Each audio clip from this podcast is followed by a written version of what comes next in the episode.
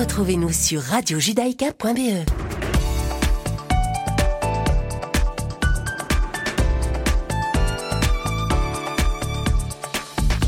Bonjour à toutes et à tous, bienvenue sur Radio Judaïka. Nous sommes le mercredi 15 juin 2022 et c'est l'heure de vos informations. Les forces de Tsahal, de la police et du Shin Bet ont procédé à une nouvelle série d'arrestations en Judée-Samarie cette nuit. Les opérations antiterroristes se sont notamment déroulées dans le village de Haras, le camp de réfugiés d'Al-Haïda, et dans les villes de Naplouse et Ramallah, dans le village de Yatta. Les forces israéliennes ont par ailleurs appréhendé un suspect qui aurait aidé des Palestiniens à se rendre en Israël illégalement. Des armes ont également été saisies lors de ces raids. Au total, six personnes recherchées pour activités terroristes ont été arrêtées par les forces de sécurité. Des membres du Hamas prévoyaient de prendre le contrôle d'une installation de sécurité de l'autorité palestinienne près de Ramallah. C'est ce qui a été indiqué par des sources palestiniennes. Cette annonce coïncide avec le 15e anniversaire de la prise de contrôle de la bande de Gaza par le groupe terroriste qui avait mené à l'effondrement de l'autorité palestinienne et de ses forces de sécurité sur son territoire. Selon l'information relayée, les forces de sécurité de l'autorité palestinienne ont récemment découvert une cache d'armes et un tunnel près du siège d'une installation de sécurité de l'autorité palestinienne dans la ville de Beitounia à l'ouest de Ramallah. Au moins 19 membres du Hamas ont été arrêtés suite à cette découverte. Israël a annoncé qu'il ouvrirait son espace aérien pendant la Coupe du Monde de football 2022 afin de permettre aux compagnies aériennes d'effectuer des vols directs ou plus courts en provenance d'Europe et d'Amérique jusqu'au Qatar. Cette annonce fait suite à un accord conclu entre l'autorité des aéroports en coopération, l'armée de l'air et l'autorité de l'aviation civile avec les autorités jordaniennes de l'aviation et Eurocontrol. L'autorité des aéroports israéliennes gérera le trafic aérien dans le ciel israélien depuis les espace aérien chypriote jusqu'à la zone jordanienne à l'est et inversement à l'ouest. Et enfin, l'armée russe a affirmé aujourd'hui avoir détruit un entrepôt d'armes livré par l'OTAN dans l'ouest de l'Ukraine, alors que le président ukrainien Volodymyr Zelensky a appelé les Occidentaux à accélérer leur livraison au pays. Le ministère russe de la Défense a assuré que des missiles de croisière de haute précision ont détruit près de la localité de Zolochiv un entrepôt de munitions d'armes étrangères fourni à l'Ukraine par les pays de l'OTAN. C'est la fin de ces informations. Je vous retrouve dans un peu moins d'une heure pour la suite de l'actualité sur Radio Judaïque.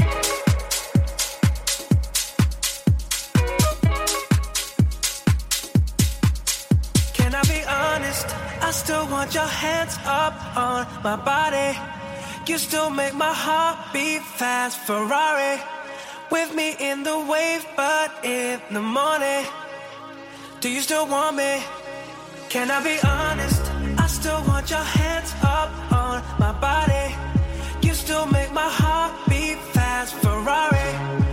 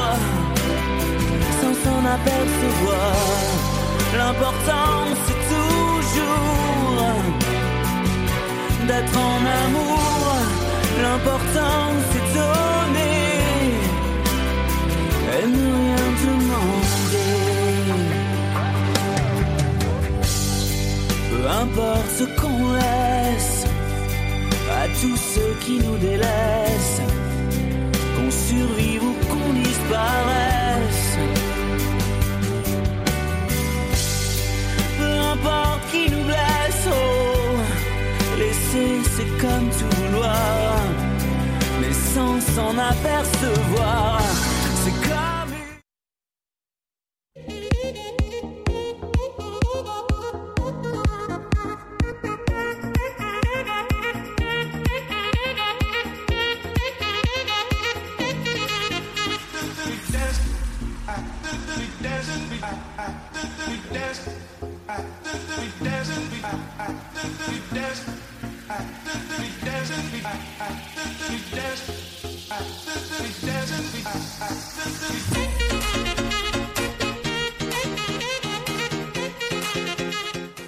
tous et bonjour à toutes, re-bienvenue pour la deuxième partie de Mythe de Boss. Merci à Daniel Guggenheim pour ce direct depuis Jérusalem. Accompagné de Serge Bézère, comme chaque semaine. Bonjour Serge. Bonjour Olivier, presque chaque Presque semaine. chaque semaine, c'est vrai que de temps en temps je prends un petit, euh, un petit repos et merci à Laurent qui me remplace de, de main de maître. hein. Voilà, mais. euh, D'ailleurs, je mais sais pas presque si je vais chaque pas semaine. perdre ma place. Ouais, vous pouvez encore rester un petit peu. On, vous garde, allez. Ah, vous êtes bien gentil. Allez. Vous êtes bien gentil. J'ai- J'ai failli, hein, j'ai failli me, me faire virer, mais bon voilà, ça va. On est sur Radio Judaïka. Vous retrouvez toutes les émissions sur le www.radiojudaïka.be. Vous retrouvez également nos, nos émissions sur notre nouvelle app. Vous pouvez nous télécharger sur euh, Google euh, Android et sur, et sur l'Apple Store également. Vous retrouvez. sur toutes les plateformes. Ah, on est peut- sur toutes les plateformes. On et peut puis nous on est télécharger. Donc Ouais, on, vous télécharger on aussi. peut nous, moi, on peut me télécharger direct et on retrouve, on retrouve également les émissions Mythe de Boss sur Spotify, sur l'Apple Podcast. euh, bref, on est diffusé sur, YouTube, sur, sur- Facebook, sur, sur- Twitch. sur euh, Twitch, sur Twitch, effectivement, on passe sur Twitch également. On est, on est très moderne, euh, nous ici. Et heureusement qu'on est moderne aujourd'hui, Serge, parce qu'on a quand même, un, on a quand même un, un invité très moderne qui s'appelle Michael Grandfils. Bonjour, Michael. Bonjour, bonjour à tous les deux. On est ravis de, de vous recevoir aujourd'hui euh, sur Radio Judaïka. Alors, vous, vous êtes le, le CEO d'une société qui s'appelle La Box. C'est correct. Vous allez peut-être nous expliquer. Pas ce- la box, hein. Lab. La- Lab. Lab Box. Exactement. Lab, L-A-B, et puis Box. Pour une fois que je me trompe pas, Serge, Non, c'est vraiment vrai, là, vous exagérez. Vous auriez pu, on aurait pu comprendre la box, mais c'est lab non, la- lab, box. lab box, exactement. Non, non, lab box. Et, et- et expliquez-nous déjà, avant de rentrer un peu plus à l'intérieur après de votre parcours, euh, ce qu'est la box en, en quelques minutes. Alors la Box, c'est un euh, startup studio euh, lié au domaine des nouvelles formes de mobilité. Euh, donc on fait partie de, euh, de D'Ieteren, une société que certains de vos auditrices, auditeurs connaîtront euh, probablement. Donc société historique active dans, l'automobile. hein. La société a un peu plus de 200 ans, plus vieille que la Belgique. Et en fait, nous, quelque part, ce que l'on fait, c'est d'incarner les prochaines nouveaux business models, on va dire, liés à la mobilité, comme les voitures partagées, les systèmes de taxi, transport de personnes, euh, les applications intermodales et ce genre de choses. Donc on est actif un petit peu dans tous ces domaines-là, euh, avec pour, euh, pour volonté de, de pouvoir s'inscrire dans la mobilité de demain. Alors, euh, Michael Grandfils, on va revenir bien entendu sur Lab Box un petit peu plus tard. Je vais peut-être demander euh, de vous présenter simplement pour les, les auditeurs et auditrices qui ne vous connaissent pas. euh, qui êtes-vous D'où venez-vous Quel âge avez-vous Voilà, faire un petit peu plus en connaissance avec vous. Oui, donc euh, voilà, je m'appelle Michael, j'ai euh, 36 ans, j'oublie souvent mon âge, mais j'avais dû le, revérifier euh, avant de venir ici. Euh, j'ai euh, deux enfants, euh, je, suis, je suis marié. Euh, je suis actif donc dans le- chez la boxe aujourd'hui, euh, slash Jitteron depuis environ 5 ans. Euh, et avant cela, j'ai un, un parcours, euh, enfin j'ai une formation euh, d'ingénieur euh, en électromécanique, euh, énergétique, etc. Donc, euh, Vous êtes voilà. bruxellois à la base, Je suis euh, liégeois. Liégeois. Euh, Vous donc avez fait vos études à Liège Vous êtes né à Liège? Ouais, Ou- je suis né à Liège, à Jupy même, donc euh, le berceau de la Jupiler, euh, pour, euh, pour ceux d'entre nous qui, qui ne connaîtraient pas. Et donc vous êtes rouge? Et je suis rouge. C'est comme ça, hein, on, peut, on peut le dire. On, exactement. on vous garde quand même. C'est qu'on n'est pas très loin de Saint-Gilles, on est entre Saint-Gilles et Anderlecht. Euh, ici à Excel, donc vous faites vos études à Liège, Ouais, absolument. À Liège, et alors en Angleterre. les Donc humanités les humanités. à Liège, et à puis vous partez en Angleterre. Exactement. Vous êtes destiné à quoi à- en Angleterre? Vous allez faire quoi, Michael? Euh, bah donc je complétais ma formation donc dans le domaine de, l'énergie justement. Euh, à cette époque-là, j'étais déjà, euh, je pense, à me dire que je ne voudrais pas avoir comme profession l'ingénieur un petit peu classique. Donc j'avais, ça m'est venu assez rapidement, on va dire, cette volonté d'être plutôt sur des sujets, euh, business plus qu'ingénieur. Mais voilà, toujours est-il que j'ai, continué ma formation là-bas en Angleterre. Euh, et puis alors de là, j'ai démarré ma carrière euh, en Suisse, à Genève. mais, ça, Ah. mais, mais ça, ça veut dire que vous, vous étudiez pour devenir ingénieur Ouais. en Angleterre ou en, ou en Belgique? J'ai fait en Belgique et puis en Angleterre. Et là, vous travaillez où? Vous êtes à Bruxelles, vous êtes ingénieur, commer- ingénieur civil, ingénieur commercial, ingénieur. euh, Quel est Il votre. n'y a qu'un type d'ingénieur, c'est le civil. Voilà, donc j'étais ingénieur civil, donc euh, en euh, exactement, il y a les, il y a les, les- vrais et les faux, comme on disait souvent avec. euh, Moi, je suis faux, mais Voilà. voilà, c'est- les vrais C'est sont des donc, vrais. Il y a ceux qui font les ponts et les autres. Voilà, exactement. Et donc bon, j'avais étudié donc à Liège et puis en Angleterre, donc dans le domaine donc de, de l'ingénierie, avec historiquement on va dire la volonté de travailler comme ingénieur dans le secteur de l'énergie. Assez rapidement, j'irai en cours de formation après 2-3 ans. Euh, je me suis rendu compte que, euh, en fait, euh, arriver à dimensionner des turbines, etc., etc., ça allait pas être ma tasse de thé professionnellement parlant, même si c'est extrêmement important d'avoir des, gens qui le font. hein. donc je ne sous-estime pas l'importance de cela, mais, mais en tout cas, je voilà. Comment, parce qu'on parce qu'on parle d'ingénieur, comment ça se fait par exemple? Alors vous me répondrez, est-ce que un vrai ingénieur Comment ça se fait par exemple que, que les banques ou d'autres sociétés actives dans le, dans, le, dans le domaine de la finance engagent des ingénieurs? Alors, ils n'ont rien à voir. Il y y a plein, plein, plein de banques qui engagent des ingénieurs. Ils n'en ils- ont pas besoin finalement. Bah, je pense que euh, quand on est, euh, sans faire la, la- promotion absolue de cette formation, en fait, euh, qui est une formation vraiment, je suis très content d'avoir faite. C'est une formation qui apprend à apprendre avec un, sujet, un volet très très analytique.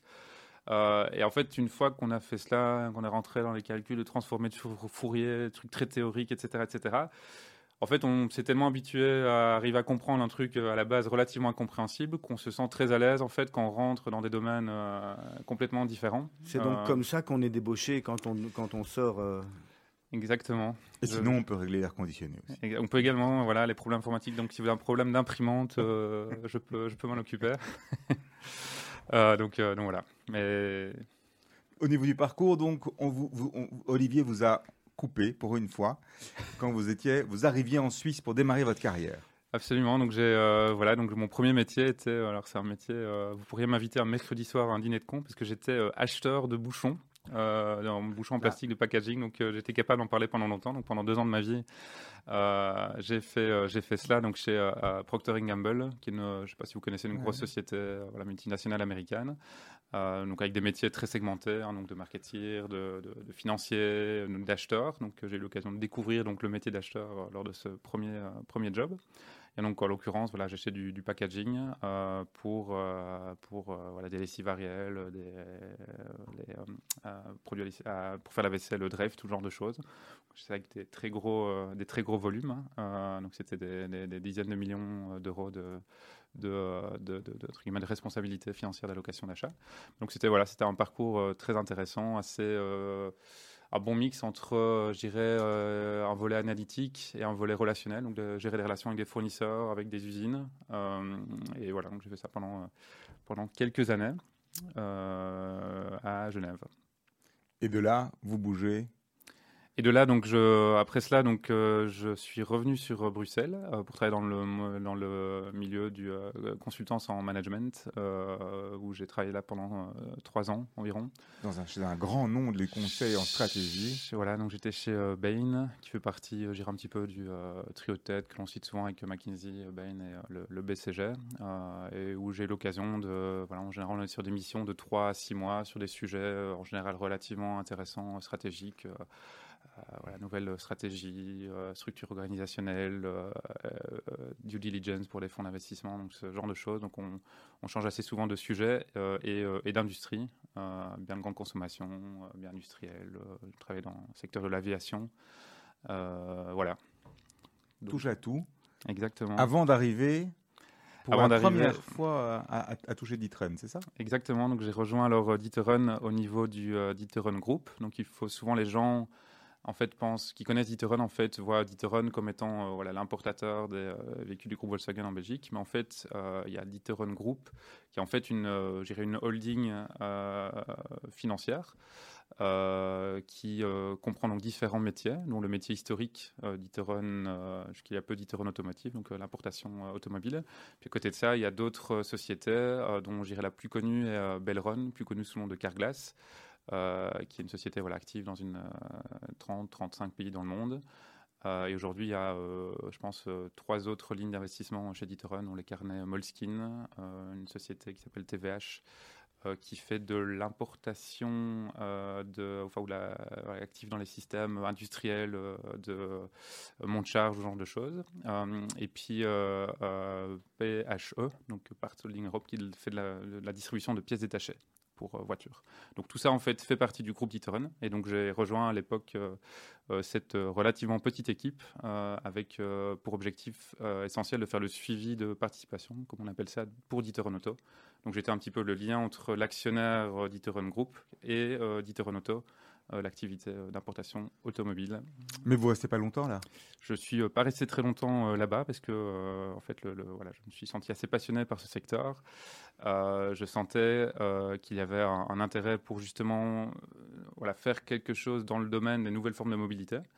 Euh, et donc assez rapidement, le, le CEO de, de D'Ieteren, euh, Auto, donc euh, Denis Gorteman, m'a proposé en fait de quelque part quitter ma tour d'ivoire d'actionnaire et de rejoindre l'activité d'Iteren Auto. Ça veut dire que vous, aviez, vous lui aviez tapé dans l'œil, sinon il ne serait pas venu comme ça pour vous confier les clés d'une maison, j'imagine. Je sais pas, je pense qu'on lui avait dit du bien euh, de moi. Et donc, euh, voilà, en tout cas, j'ai rejoint, j'ai rejoint euh, l'activité à cette époque-là euh, pour relancer ce qui par la suite donc, est devenu euh, la box. Sachant qu'au début, la feuille de route était euh, très, très ouverte. C'était euh, on va faire quelque chose dans le domaine des, nouveaux mobili- euh, des nouvelles mobilités. Et donc là, on parle de 2017, c'est ça? C'était 2017. Donc Euh, 2017, en gros, le patron d'Itren Auto vient vous voir et dit bon, écoute, mon grand, euh, il faut qu'on imagine la voiture de demain, les modes de transportation de demain, de- les modes de transport de demain. Qu'est-ce qu'on peut faire? Euh, exactement, voilà. C'était ça, le, modo. c'était ça le, le pitch. euh, Vous commencez où dans ces cas-là? Comment est-ce qu'on démarre ça? Alors, au tout début. Donc, Voilà euh, ton bureau. Exactement. Donc voilà, on avait un bureau et puis euh, j'étais j'étais seul, hein, donc j'étais un département d'une personne euh, chargé de travailler sur ces sujets-là. Euh, et euh, en fait, au début, donc euh, Denis Gorteman donc avait l'idée de racheter une société active dans le dans le voilà, le car sharing électrique. Et donc il s'est dit voilà, boum, ça, ça me semble intéressant sur le, dans dans l'industrie, je veux automobile, de la mobilité il y a souvent un, un- framework qui revient, qui est donc Connected, Autonomous, Shared et Electric. Et donc, c'était un peu voilà, la disruption viendra de ces quatre grandes tendances de fond. Donc, on se dit, voilà, les voitures sont euh, partagées, euh, électriques, euh, connectées, elles ne sont pas encore autonomes, mais en tout cas, on coche déjà trois les quatre cases, et rachetons ces sociétés. Donc, c'était c'était un petit peu le, voilà, le premier sujet sur lequel on s'est penché. On s'est, je dirais, euh, relativement vite convaincu que c'était pas forcément l'opportunité dans laquelle se lancer. Mais donc, comme dit le proverbe, euh, if you uh, oppose, propose. Donc, euh, le fait de dire non à cette opportunité, il fallait venir en fait avec une proposition. Euh, et donc, en fait, là-dessus, ce qu'on ce qu'on- qu'on a répondu, c'est qu'il était possible en fait de démarrer à partir de zéro une activité dans ce domaine-là, euh, mais en le faisant euh, plutôt nous-mêmes, euh, sur un modèle un petit peu différent du, euh, du modèle de la société euh, en question. Voilà, et puis je dirais que de là, pour euh, continuer très rapidement l'histoire, Mais c'est Euh, pas la même chose quand même. On, n'a quand même pas la même approche si on doit commencer ou créer une division, un groupe, quelque chose en achetant, en procédant par acquisition, plutôt que de se dire on va créer, je veux dire, en termes d'équipe, en termes de structure, en termes d'actifs, de ressources. euh, D'un côté, on, on finance un achat, de l'autre côté, on doit mettre en place un business. Absolument, donc c'est quelque chose de très différent. Et, donc en fait, c'est comme ça que l'histoire euh, de la box, a, a démarré. C'est qu'on s'est dit, bon, bah, ok, on va alors créer une société. Euh, assez rapidement, on s'est dit, bon, on n'est pas les bonnes personnes nécessairement pour euh, l'opérer, cette société. Plus voilà, une certaine envie de ne pas se limiter à un seul projet. Et donc, on a alors recruté euh, deux cofondateurs euh, à l'époque. Donc, on avait voulu lancer la société donc sur Anvers. Donc, on a re- recruté voilà deux Anversois avec pour feuille de route de euh, voilà de, lancer cette cette initiative, d'en faire une société, en les accompagnant quelque part sur le début. Et en fait, après, bah, une fois que la société, donc Poppy en l'occurrence, donc s'est lancée, après quelques mois, euh, se poser la question de euh, OK, what's next? Et donc, on a continué à faire ce modèle-là, de créer des sociétés de façon régulière. Donc, on lance maintenant aujourd'hui, je dirais, deux, trois par an. Euh, voilà. Alors, Michael Grandfils, on va marquer une première pause musicale. Vos deux morceaux présélectionnés, c'était soit Stromae Papa Outé, soit Lou Reed Perfect Day. Vous nous dites par lequel on commence et pourquoi finalement. Alors, je propose de commencer par euh, Lou Reed, Perfect Day, qui était donc la, musique euh, euh, que nous avons utilisée pour notre première danse lors de mon mariage il y a bientôt 5 ans d'ici. Un, grand romantique Exactement. En plus d'être un, un brillant homme d'affaires, on se retrouve d'ici quelques instants.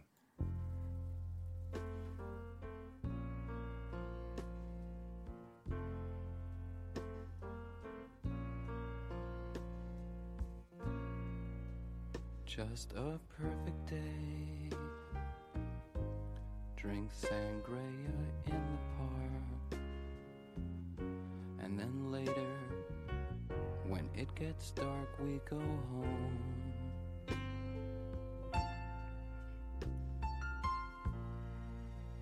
Just a perfect day. Feed animals in the zoo. Then later, a movie too, and then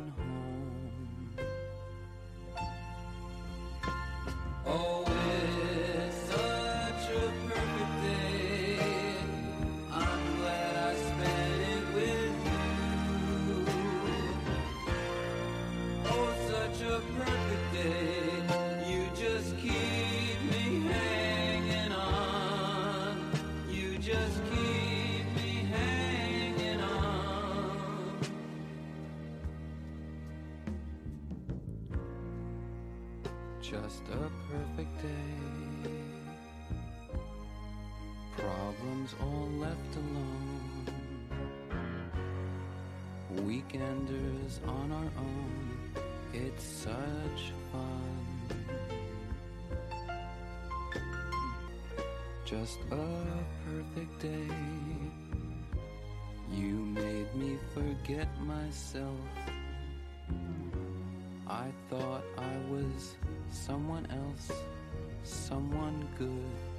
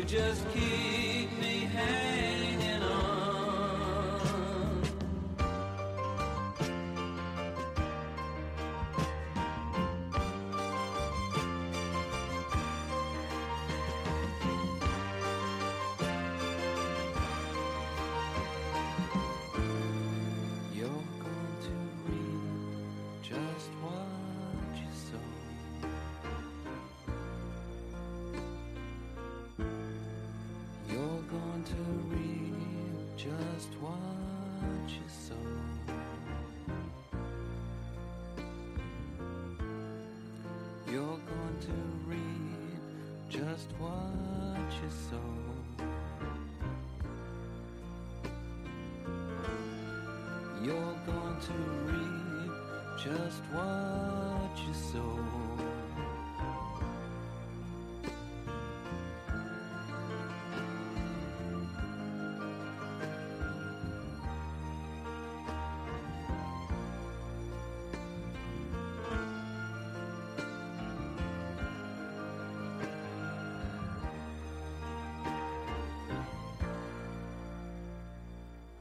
Voilà, c'est Mythe de Boss. On est avec Michael Grandfils de la société Lab Box.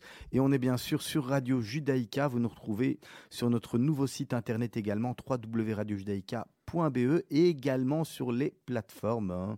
Euh, on l'a dit tout à l'heure, euh, on a une nouvelle app et, c'est très sympathique, euh, très sympathique à, à télécharger.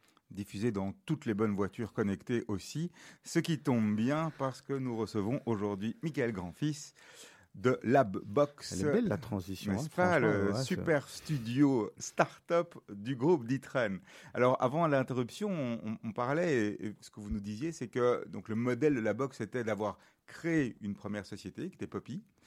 Euh, Poppy ou Poppy. Poppy. Poppy, Poppy, euh, et que depuis, euh, on continuait et on en crée un certain nombre par an. C'est c'est resté euh, la tendance. Aujourd'hui, vous êtes à combien alors? Aujourd'hui, euh, on a entre euh, 10 et 15 sociétaires. Euh, Société, projet, projet actif, tout au même stade de développement? Non, alors certaines sont beaucoup plus euh, matures que d'autres. Donc, euh, y a, on a une société, par exemple, qui n'a qu'un employé.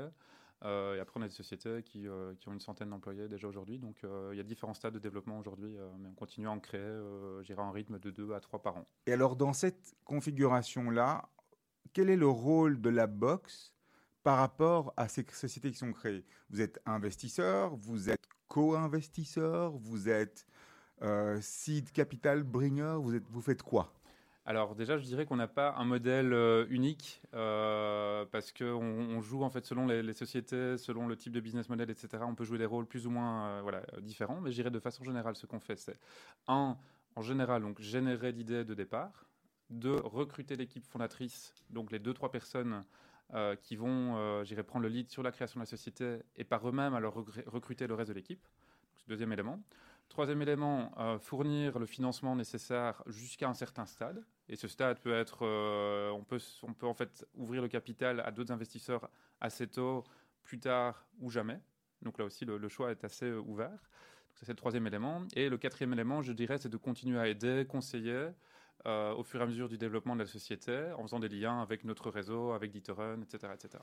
Alors, C'est assez particulier de commencer au niveau de l'idée, non? Oui, oui, oui. Et c'est, euh, mais c'est euh, en fait vu qu'on est, en- on est très spécialisé sur cette verticale de la mobilité. Donc en fait, ce qui nous permet de, je dirais, relativement bien comprendre les besoins euh, métiers, les clients, etc. Donc ça nous, c'est fait qu'on, en général, on, on trouve de nouvelles idées comme cela également. On parle à des clients qui nous disent ah mais en fait. Euh, il nous faudrait ça, euh, ce serait bien d'avoir cela. Et euh, bah, pour nous, c'est du pain béni et c'est potentiellement la prochaine idée de, de business. En fait, c'est un peu comme un appel à projet, mais au lieu d'aller appeler des consultants pour le faire, vous recrutez vos propres équipes. Exactement. Vous, vous arrivez à, à bypasser les consultants et les, les fameuses Ils- ils étapes sont du beaucoup trop consultant. chers, ils sont beaucoup trop chers. Oui, ça, qui le dites-vous Et donc, vous, donc l'idée, c'est une chose. Et puis, une fois qu'on a l'idée, on passe au niveau de l'équipe. Là, ça veut dire qu'il y a vraiment un, un recrutement euh, euh, depuis euh, le, le- le premier employé jusqu'au dernier. Euh, c'est quoi? Vous commencez au niveau, au niveau C, c'est-à-dire euh, au niveau du patron, du boss? C'est le premier qu'on Ouais, recrute? exactement. C'est, c'est- Et donc, c'est une erreur d'ailleurs qu'on a faite au début. On recrutait des gens dans les équipes et puis après, euh, l'équipe de cofondateurs, cofondatrices. Et puis, on s'est rendu compte qu'ils nous disaient Ouais, mais euh, si j'avais été là depuis le début, j'aurais plutôt fait les choses un peu différemment. J'aurais peut-être recruté des personnes différentes. Et donc, aujourd'hui, systématiquement, on se concentre alors sur le recrutement le plus tôt possible euh, des euh, cofondateurs. Et vous arrivez à recruter, parce que c'est- marrant, de, le terme je recrute un cofondateur. Quelque part, euh, on a tous en tête l'image d'Épinal des fondateurs, c'est une bande de potes ou des gens qui connaissaient, qui se mettent ensemble pour créer, partager une histoire commune. Là, non, c'est volontaire, c'est quelque chose que vous recherchez, c'est une, action très consciente en fait. Ouais, et c'est probablement, je pense, l'action la plus importante que l'on prend, parce que même quelque part l'idée, hein, on le dit souvent, euh, l'idée, elle va changer pas mal, on va pivoter, hein, comme on dit dans le milieu startup, etc., etc. Donc euh, tout ça va, tout ça a limite beaucoup moins d'importance que la qualité de l'équipe que l'on recrute. Et donc on essaie d'y passer euh, beaucoup de temps. Euh, on devrait y passer encore plus de temps, je pense, aujourd'hui, parce qu'en général, on voit une énorme différence.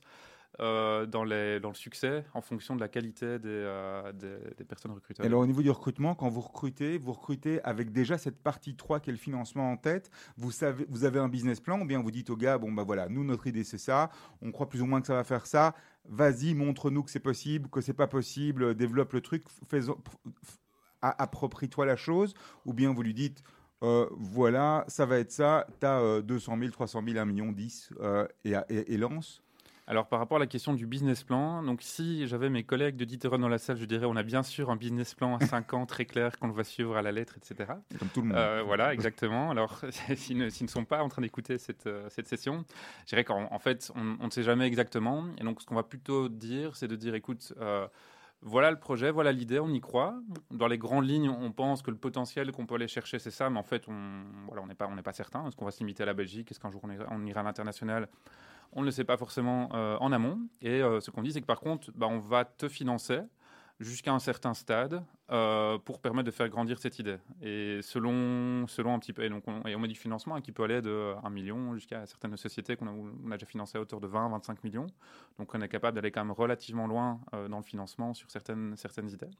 Mais voilà, on ne, on va rien promettre par rapport à cela, si ce n'est de financer un minimum euh, pour donner les chances à cette idée de devenir une, une, une, réalité. Et je suppose que la quatrième étape, qui est celle du conseil, et c'est justement la pollinisation entre les projets, de faire des liens et des relations entre des différents projets, c'est une réalité, ça, ça se passe vraiment? Alors, j'irai non seulement avec les projets, mais également avec euh, hein, vu qu'on est très fort, une filiale hein, de, de, chez, chez, la box. Mais par contre, on ne le fait pas spécifiquement, on ne va pas le forcer, en fait. Donc, on essaie de faire beaucoup de, de, On est très attentif, on va dire, sur le fait de le faire quand ça fait sens. Euh, et donc moi personnellement j'aime beaucoup le concept de soft synergies, donc de, de, de- ne pas, pas forcer parce que souvent on pense qu'il y a une bonne idée à relier très fortement deux initiatives et souvent alors on perd en agilité euh, quand, on fait cela. Donc on va être assez euh, voilà, très ouvert à mettre en relation deux de nos sociétés en disant ah, en fait vous bossez pour le même type de client, ça vaut peut-être la peine d'aller ensemble pitcher à ce client par exemple. Euh, mais s'ils nous disent écoute euh, oui mais en fait non, euh, ça pose tel et tel problème, on ne va pas non plus le, forcer quoi. Mais ce qu'on voit, c'est qu'il y a quand même beaucoup de synergie à les tirer, à la fois entre nos sociétés et avec D'Ieteren. Michael Grandfils, dans le, dans le, le nom Lab Box, il y a le nom Lab qui veut dire laboratoire. Ouais. Ça veut dire qu'on on a le do- dans un laboratoire, on fait des expériences et puis des fois euh, ça fait boum, ça saute et des fois et des fois on invente des, des nouvelles choses. On, on- on a le droit de se tromper euh, chez Labbox, on a le droit de finalement de, de faire des erreurs parce que avec toutes ces jeunes sociétés, j'imagine qu'elles sont pas toutes, euh, elles peut, on, on, peut pas avoir un sans faute.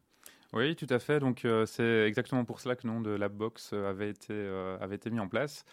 Euh, et alors, j'ai un, un sentiment partagé avec ça, parce que d'un côté, oui, il va certainement y avoir de la casse, on aura certaines de nos boîtes qui un jour tomberont euh, en faillite. Je pense que c'est inévitable. Alors, heureusement, je touche du bois pour le moment, c'est pas encore trop trop le cas.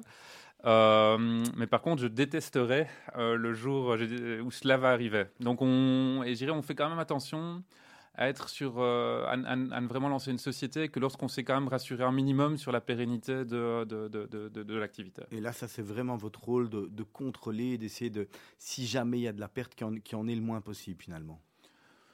Euh, je dirais euh, oui et non. Euh, je pense qu'au bout d'un moment, il faut pouvoir se lancer et on peut faire des choix conscients de dire voilà, ici, on, va en fait sur ce modèle-là. Je prends l'exemple d'un Poppy, par exemple. On s'est rendu compte chez Poppy que, en fait, pour que ça puisse marcher, il est important d'avoir beaucoup une densité importante de voitures, ce qui veut dire beaucoup d'investissement. Là, on a fait un choix conscient d'y aller et de dire, bah, en fait, on va augmenter encore notre niveau de risque parce que c'est la seule façon d'y arriver si on y arrive. Alors, pour le moment, les, les- les, euh, le choix s'avère être un bon choix. Euh, ça se porte très bien et de mieux en mieux depuis qu'on a euh, augmenté la, la densité de la flotte. Mais c'est venu avec des, des investissements euh, très conséquents. Dans, dans- dans la plaquette de présentation de la box que vous m'avez envoyée, dans, dans l'organigramme, moi j'ai vu que des jeunes. Ça veut dire que, que, les personnes euh, de la génération d'au-dessus ne, ne, ne comprennent pas ou sont pas à leur place et, vous devez être, euh, vous, dans, dans une espèce de, bulle pour pouvoir avancer entre vous. Finalement, euh, ben, peut-être que le, le, le, CEO de, de D'Ieteren a, a une expérience qui peut-être est, riche et importante ou, ou, finalement, non, c'est mieux d'être séparé, de se dire on avance entre nous parce qu'on voit pas les choses, on voit pas les choses comme, comme les autres le voient. Ouais, alors euh, là aussi, je pense qu'il y aurait deux façons de répondre à la question. On n'est pas, il n'y a pas de, euh, de- on ne va pas prendre des personnes au-delà de 40 ans ou 50 ans, etc. Donc, il n'y a, clairement pas de cela euh, chez nous. Et je pense qu'on peut avoir 40 ou 50 ans et fitter très bien dans l'environnement de la boxe. Après, il y a quand même, je dirais malgré tout, une façon de travailler qui est assez différente de la façon un peu classique de quelqu'un qui a travaillé pendant 20 ou 30 ans dans une société, je dirais, un peu plus traditionnelle. Euh, et donc, il peut y avoir un choc culturel qui passe ou qui passe pas trop. Et donc, pour nous, il y a plutôt une facilité de euh, c'est- c'est plus Communication. C'est plus simple de fonctionner. euh, en général avec des gens un petit peu plus jeunes qui n'ont pas encore une façon hein, de travailler. C'est- C'est c'est vous qui avez recruté finalement toute votre équipe au sein de la boxe Alors, mon équipe directe, euh, oui. Euh, et alors, euh, pour le- les, les sociétés que nous avons en portefeuille, donc ça, ça s'est fait. On a recruté à chaque fois les, les- deux ou trois personnes par société, et puis le reste, c'est fait euh, par les, par les responsables. Vous avez déjà recyclé des gens au sein de la box entre les différentes sociétés, que ce soit dans des équipes euh, dirigeantes ou bien au niveau des équipes opérationnelles, dire ben là, euh, c'est un gars qui serait bien, on va plutôt le mettre là-dessus, ou on va lui suggérer de partir vers ce projet-là, ou bien un projet qui tombe à l'eau et on garde quand même le gars qu'on avait recruté pour le mettre sur autre chose? Alors on l'a on l'a fait quelques fois, euh, mais je dirais c'est plutôt du euh, c'est quelque chose de pas très organisé. Euh, et donc ça s'est fait de façon plutôt intrinsèque. Quelqu'un qui avait envie euh, de voilà de quitter le projet sur lequel il était, d'aller travailler dans un autre. Mais je dirais c'est pas quelque chose que l'on va euh, forcer très activement parce qu'en général à chaque fois, bah, chaque société, chaque responsable de société va, enfin voilà, va faire le maximum pour le bien de sa société, et c'est ce qu'on attend d'eux. Et en général, faire partir un, un top talent dans une autre société, hein, qu'elle soit chez la boxe ou ailleurs, c'est pas le truc le plus, euh, le plus, le plus intuitif. Alors pourquoi, euh, pourquoi vous vous intéressez, vous, et de manière générale, dites ok, il y a, y y y a un historique, mais à la dimension mobilité Est-ce que la, la mobilité, c'est un vrai problème aujourd'hui? C'est un problème très bruxellois ou un problème général dans le monde?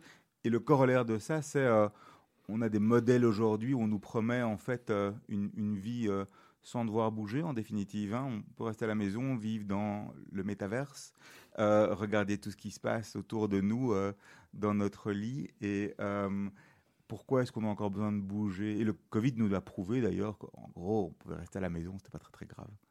Alors je pense que le Covid l'approuvait. Euh, cela dit, je vous invite à regarder les euh, bouchons euh, qui, qui se perpétuent euh, et qui sont limite même encore plus importants qu'avant le Covid aujourd'hui quand vous rentrez Ouais. dans Bruxelles. Ouais, mais ça, c'est les pistes cyclables hein, aussi. Hein. Ils y sont pas pour rien. hein. Je vais pas rentrer dans ce débat. euh, Un, des projets de Labbox, c'est d'ailleurs les pistes cyclables. Exactement, voilà, plus- on est responsable de la plupart des pistes cyclables à Bruxelles. non, non, mais je, je pense que autant, autant je pense qu'il y avait de l'abus sur des déplacements au travail qui n'a pas lieu d'être, etc., et trop peu d'utilisation de, euh, dirais, des moyens de communication, euh, vidéoconférences, etc., etc. Autant je pense qu'il il est important quand même de, se garder ce genre de moments. Alors typiquement chez nous, on le voit, les gens viennent maintenant, dirais, deux à trois jours par semaine au bureau, c'est plus ou moins la moyenne. Je pense que c'est comme ça dans beaucoup de sociétés et que les gens veulent un équilibre un petit peu entre les deux. Donc je pense que de la mobilité euh, réelle physique, il va continuer à y avoir pendant euh, longtemps, très longtemps. Euh, et au passage, ça fait du bien de pouvoir euh, boire un petit café avec des collègues le matin, ce genre de choses aussi. Donc je dirais que sur le volet, en tout cas, la mobilité va diminuer, euh, oui, un petit peu, mais pas, pas forcément énormément. Et notre intérêt d'y aller là-dedans, et pourquoi, pourquoi c'est un sujet intéressant, c'est parce que bah, fondamentalement, c'est un sujet quand même significatif hein, dans la vie des gens. On passe quand même beaucoup de temps euh, à se mouvoir quelque part, pas toujours de la façon la plus efficace. Il y a évidemment un enjeu environnemental extrêmement important. Donc c'est quand même la mobilité au sens large est responsable d'une grosse partie des émissions euh, de gaz à effet de serre. Donc tout ce qu'on peut faire pour améliorer cette mobilité euh, est, euh, je pense, euh, quelque chose qui, euh, euh, euh, est très important. Ok. euh, alors, au niveau des, euh, des, euh, des sociétés actives au sein de la box, il y en a, il y en a combien encore aujourd'hui? Vous nous avez donné le, nombre? Moi, j'irais entre 10 et 15. Alors, pourquoi entre 10 et 15 C'est parce qu'on a des sociétés qui, euh, on commence à rentrer dans un, dans un système, on commence à créer des sociétés satellites au départ de sociétés existantes, on commence à, à, à fusionner certaines activités, etc. Donc, euh, voilà.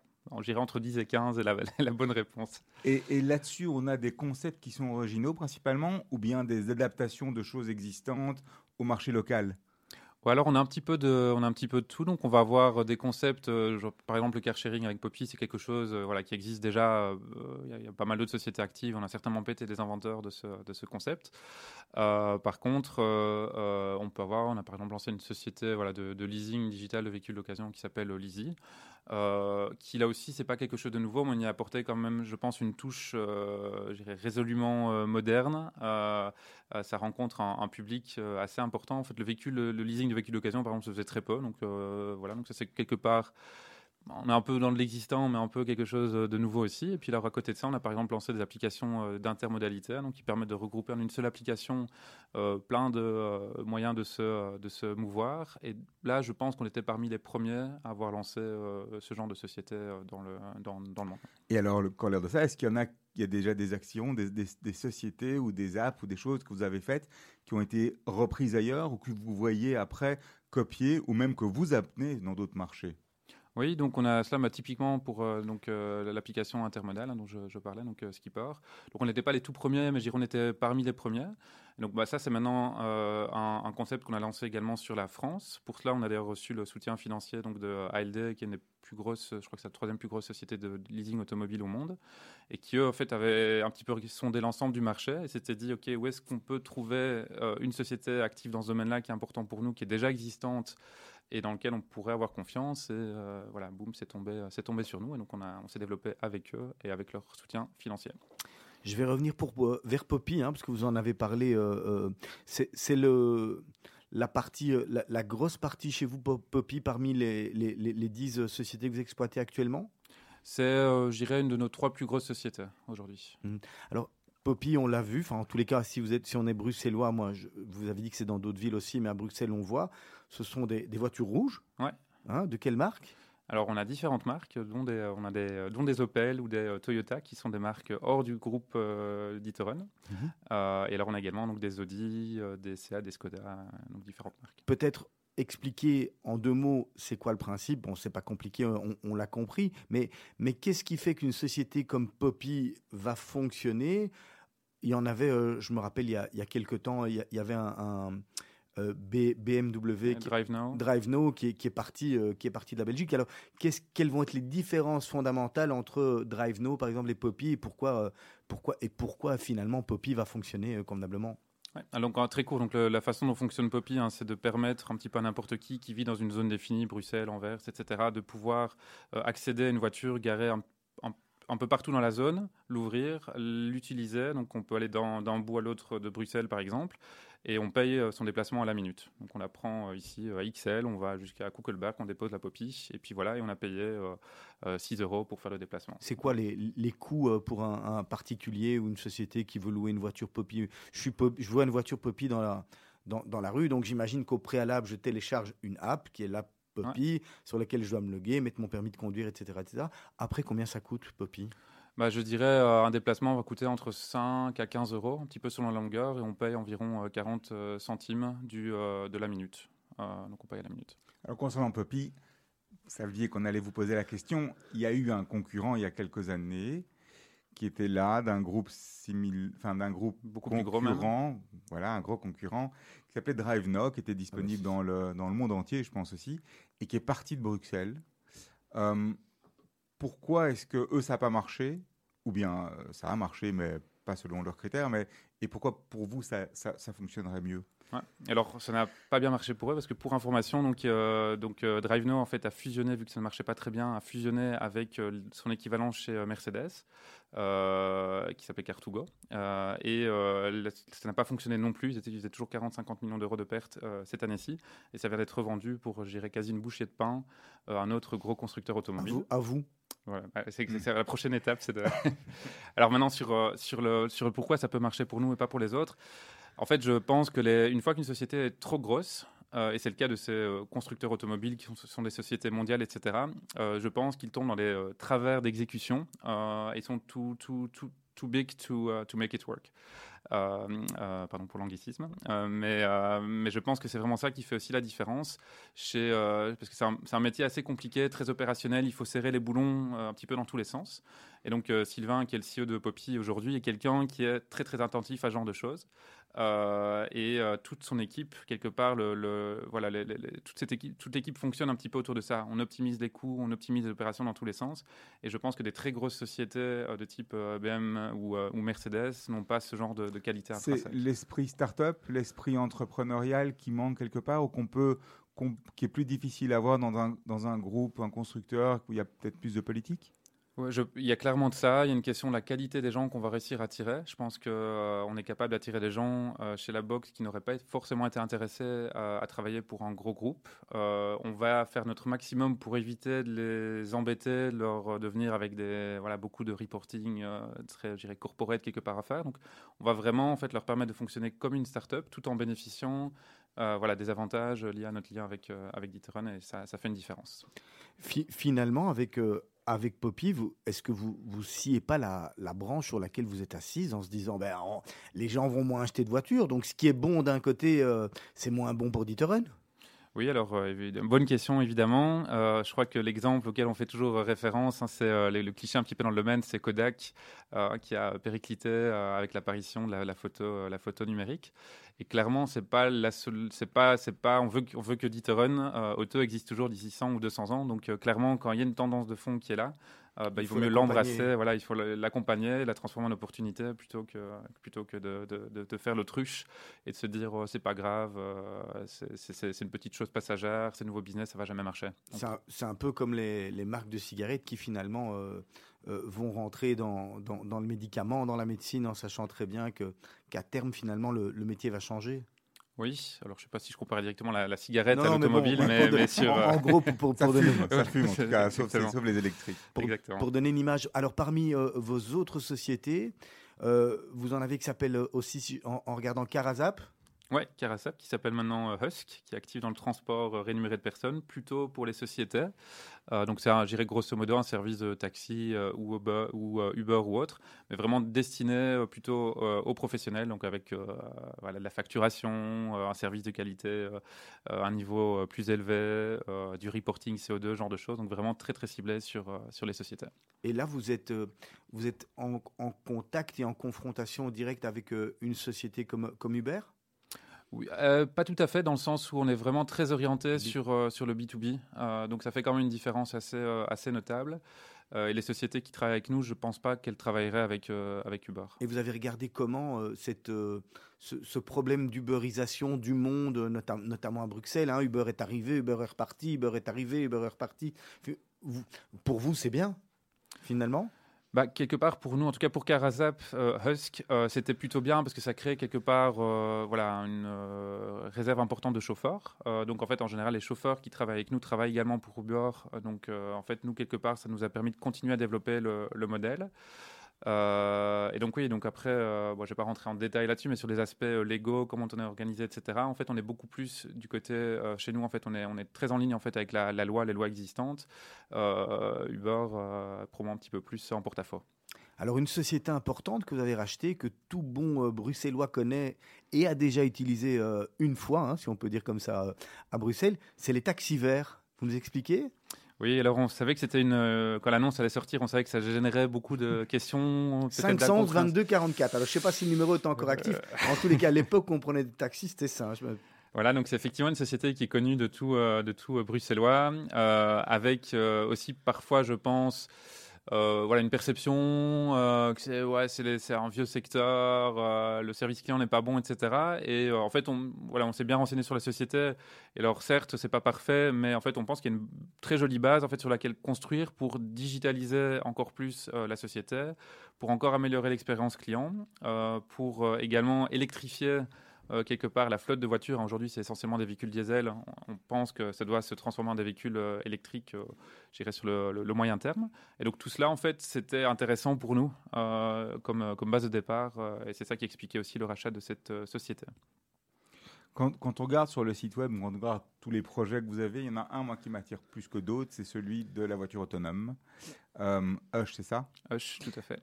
Celui-là, il en est où? Il en est où dans toute cette logique et cette promesse euh, de, de voiture autonome entre les articles qu'on va sortir, les blogs, euh, les différentes, euh, les différentes propagandes, on va presque dire, des, des, GAFA qui expliquent que ça y est, leur voiture est prête. Aujourd'hui, c'est quoi la réalité du marché, vous qui êtes dedans? Alors, alors là, on est sur. toutes les questions étaient bonnes, mais ça, c'est la one billion dollar question. Personne n'a vraiment la, la réponse, je pense, aujourd'hui là-dessus. Et donc, il y a eu beaucoup de la voiture autonome, c'est pour 2020, c'est pour 2025, c'est pour jamais. Donc, je veux dire, aujourd'hui, les avis d'experts euh, sont quand même assez euh, divergents sur, euh, sur cette question. Nous, de notre point de vue, en fait, on n'a pas de réponse à cette question. Et donc, c'est pour ça qu'on a en fait lancé Hush. Et on le fait à petite échelle parce qu'en fait, on veut garder un pied dans ce, dans ce secteur. Euh, donc, grosso modo, ce que fait Hush, c'est d'aider à la mise en place de véhicules autonomes pour le compte de clients, type euh, la STIB, par exemple, ou euh, des universités. Donc, en général, c'est plutôt des petits projets pilotes de type R&D. Nous, on les accompagne. Et ça nous permet en fait de garder un pied donc, dans, ce, dans, dans, ce, dans ce monde. Alors, euh, autre élément de réponse à la question, si on regarde maintenant aujourd'hui euh, aux États-Unis, dans certaines villes ou en, Chine, il y a quand même des développements relativement importants qui se font. On commence à voir émerger des services euh, vraiment de, de robots taxi. Euh, c'est pas simple en fait à déployer dans le monde entier. Il y a beaucoup de, c'est très technique, il y a beaucoup de contraintes, c'est très sécuritaire aussi. hein, donc on rentre dans des euh, comment est-ce qu'on s'assure à, zé- à 0,0001% d'éviter des accidents? Donc euh, voilà, c'est pas, pas un truc simple et euh, on le gérait le future will tell où on en sera d'ici d'ici 5 ou 10 ans. Alors, au- autour de tout ce dont on est en, train de parler, hein, l'électrification, des, des voitures, de l'autonomie, etc., il y a quand même une, marque qui est un, peu au-dessus du lot et dont le cours est. L'homme est devenu d'ailleurs le, plus riche du monde, c'est Tesla, euh, Elon Musk. Quel regard vous portez sur, euh, euh, cette marque de voiture Tesla? Bah, je pense que c'est voilà, un super projet et que c'est quelque chose qui a quand même accéléré. Donc même si la plupart des, constructeurs automobiles diront on ne s'est pas électrifié à cause de Tesla. En réalité, je pense qu'ils ont joué, ils ont vraiment euh, jeté un bon, un bon coup de pied dans la botte, euh, dans la botte de foin. Je sais pas euh, si l'expression fonctionne comme ça. Bref, en tout cas, ça a vraiment permis de remuer un petit peu le, secteur. Et, je pense que c'est une société qui, qui va continuer à très bien se porter dans, les, dans les années à venir. Moi, personnellement, j'ai beaucoup de respect pour, pour, pour Elon Musk. Alors, la boxe a commencé comme étant, de, enfin, de manière presque, on va dire, euh, oui, c'était une, une opportunité, c'était une- euh, un, accident, on a, envie de dire un accident d'une première société. Est-ce qu'aujourd'hui, il y a une, une vraie vision par rapport à euh, une roadmap de, territoire que vous avez envie de couvrir? On, voilà, on veut être présent là, là et là, sur ce segment-là, ce segment-là. Est-ce qu'aujourd'hui, votre logique elle a évolué au niveau de la société? Ou est-ce que c'est encore ben, presque au petit bonheur la chance avec, avec la grande agilité et tous les avantages que ça procure hein, C'est pas négatif ou péjoratif. hein. Non, mais je pense qu'effectivement, on reste en fait euh, très. euh, alors, je sais pas si au petit bonheur la chance le bon terme, en tout cas, on, on ne s'est pas fixé des objectifs très clairs par rapport à cela. Donc, je pense qu'en général, on se dit, bah, la Belgique, c'est en général un territoire qu'on cherche à couvrir pour la plupart de nos activités, mais certaines sont très urbaines. Euh, et d'autres vont être plutôt en dehors des villes, etc. Donc on va pas par défaut aller partout en Belgique. Mais en tout cas, on se dit, voilà, c'est en tout cas notre territoire de démarrage. Certaines de nos sociétés s'arrêteront à la Belgique. Et pour d'autres, euh, le, monde entier euh, est, une, option. Comment ça se fait que ça n'a pas fait des émules ou que la boxe n'a pas fait d'émules dans d'autres pays dans lesquels le groupe Ditron est présent? Vous disiez tout à l'heure, donc au niveau de Carglass, c'est 35 pays, 35 marchés. Il y a certainement des marchés là où vous avez des particularités dans, le contexte de la mobilité qui vous permettent de, de, lancer un autre type de projet, un autre type de la boxe. C'est quelque chose qu'on peut imaginer, ou bien la boxe, c'est vous, plus le patron encore de Ditren Auto et votre bébé. Bah, disons que nous, nous, on est très liés donc, à, D'Ieteren Auto. Donc, en général, euh, D'Ieteren Group, hein, donc la holding, euh, ne fait pas énormément de liens d'une activité à l'autre euh, parce que les sujets sont très différents, les challenges sont très différents, les opportunités sont très différentes. Dans le cadre de D'Ieteren Auto, en tout cas, on pense qu'il y a vraiment quelque chose à faire pour se préparer pour la, nouvelle génération, on va dire, de- de moyens de mobilité.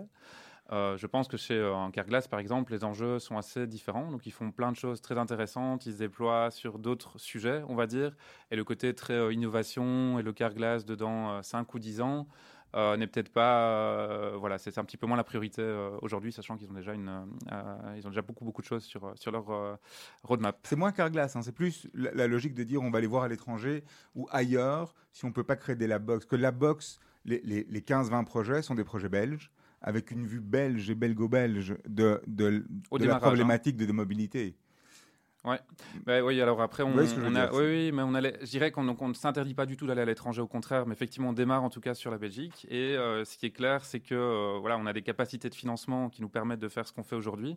Euh, on n'est pas, je dirais, un groupe comme le groupe Volkswagen qui est présent, je dirais, directement dans, dans, dans, dans plein de pays Mais différents. demain, il y a un truc qui fonctionne, vous pouvez aller frapper à la porte du groupe Volkswagen. Si, si Oui, et ça, et ça- et voilà, et ça, on le fait déjà aujourd'hui. Typiquement, ce qu'on a fait avec Skipper et ALD, ben, euh, l'idée, c'est de continuer à se déployer partout en Europe.